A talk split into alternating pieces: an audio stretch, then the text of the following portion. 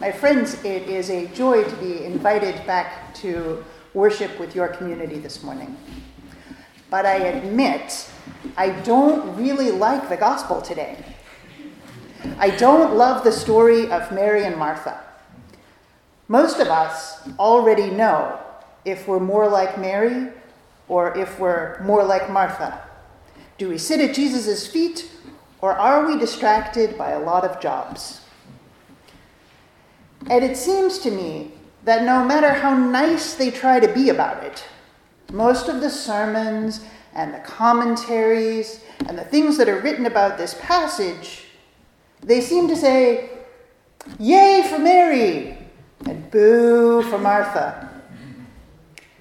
And any niceties about how Jesus says that doesn't really say that Martha's work isn't important, it's just that Mary has chosen the better part still seems like a bit of a put down, and kind of a condescending one at that.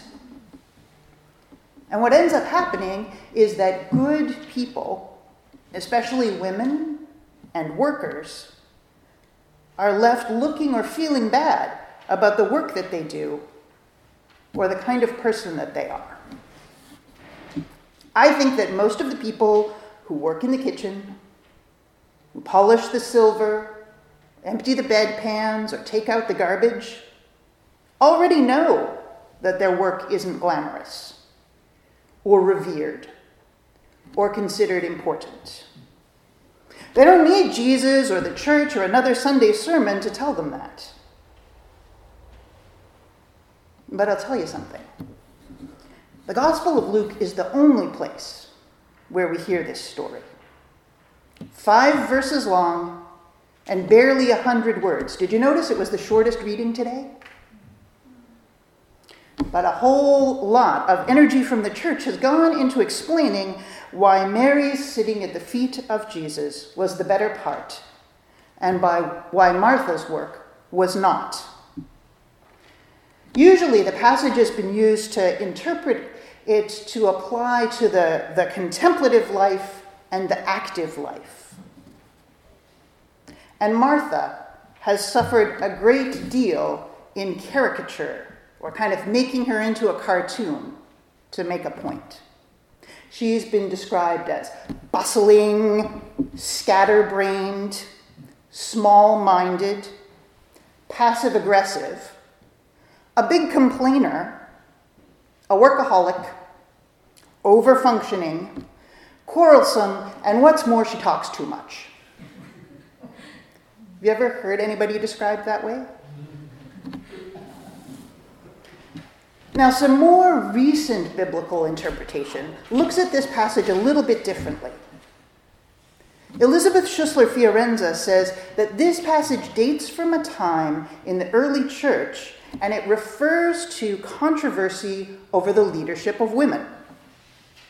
Martha, who is active in table service, is chastened while Mary, who sits quietly, is praised. So, in short, the author of the Luke Gospel uses the voice of Jesus to limit women's leadership roles. Now, other interpreters say exactly the opposite. They point out that Mary of Bethany is described several times in Scripture at or near the feet of Jesus and that sitting at the teacher's feet is the place of a male disciple and the closest disciple.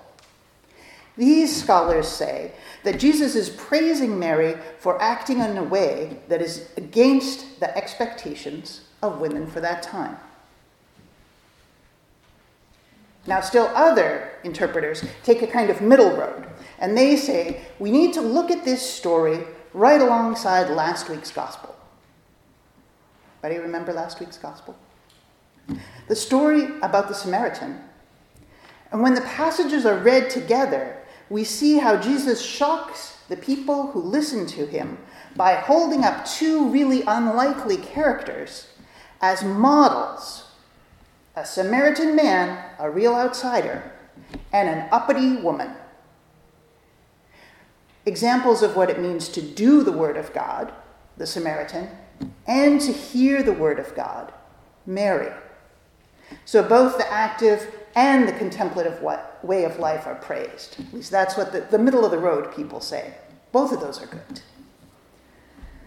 All of those ways of reading Mary and Martha are faithful, they're based on good scholarship, and they're true to the text. They're not people importing their own agenda. But none of them really does it for me.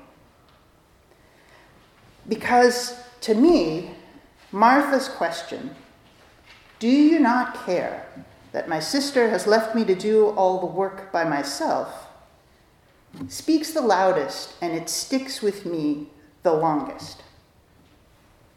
Probably sticks with me because of the kind of person that I am.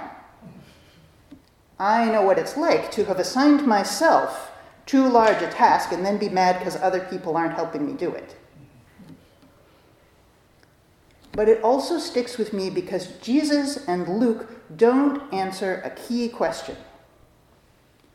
If the better part is sitting at the feet of Jesus, how's the work going to get done? In the life of Jesus and in the Gospel of Luke, particularly, eating and who you eat with is a big deal. One commentator has said that in Luke, Jesus is either on his way to a meal, eating, or just coming from a meal. Harry Maier of Vancouver School of Theology says that in Luke, Jesus is feasting all the way to Jerusalem. But apart from this passage, precious little is said about how the food actually gets to the table. Now, the passage begins as they went on their way. And from the preceding verses, we see that Jesus is traveling with a group of disciples. They went on their way. So this is not a case of Martha adding one more plate for Jesus to join in dinner. If Jesus is following the pattern that was set out in the previous parts of the gospel, He's coming with a team of disciples, and they're going to be there for a period of days. He and his followers will make his host's house a base of operation for eating, drinking, sleeping, and healing. So the circus has come to town, and it's come to Martha's house. The itinerant kingdom movement, the Jesus way, was absolutely dependent on the hospitality of Martha and women like her who opened their homes. Now, the passage, the, the Greek words are a little bit of a dictionary for stress and anxiety. Anybody here familiar with stress and anxiety? Only two verses, there are four different words that describe different kinds of worry. First of all, Martha is described as distracted by her work, using a Greek word that means to be pulled in all different directions. I don't know if anybody here has felt like that before. And so she asks Jesus, and not very gently, Don't you care? Aren't you concerned? This is a related word that's used in the previous story Care and concern are what the Samaritan offers the injured man. then Jesus responds using two synonyms, and they're translated in the reading that we had today as Martha, you are worried and distracted. The first word is the one that appears in the passage about lilies of the field. Which one of you, by worrying, could add a day to your lives. And then the second word, it only appears here in the New Testament, but it appears elsewhere in Greek literature, but it's a little bit more ambiguous. The other word, the words like it, refer to chaos and the noise of crowds. And so some translators take this to mean Martha's making a big fuss. She's being really loud about her problems. But there are other interpretations that I think are more accurate that see the crowds and the chaos as the voices and the social expectations and the real practical demands of a dozen or more people who showed up for dinner Those are the things that are pulling her in all those directions. So, what is the work that Martha does? Often preachers will, will trivialize or make small Martha's work by saying, oh, Jesus doesn't care if the flower arrangement isn't perfect or if the meal's a little bit late getting to the table. Scripture doesn't tell us what tasks she performs. However, the words diakonia and diakoneo are critical. The words mean serving, often serving a meal. And in the first part of Luke, diakonia is done by women. It's associated with the work of hospitality. Peter's mother, the women who provide for Jesus out of their resources. According to Jennifer Schrock, after this passage, after this point in Luke, the meaning of the word changes slightly. And instead of only being associated with women and hospitality and the kitchen, it becomes a broader term for service that both men and women are enjoined to participate in.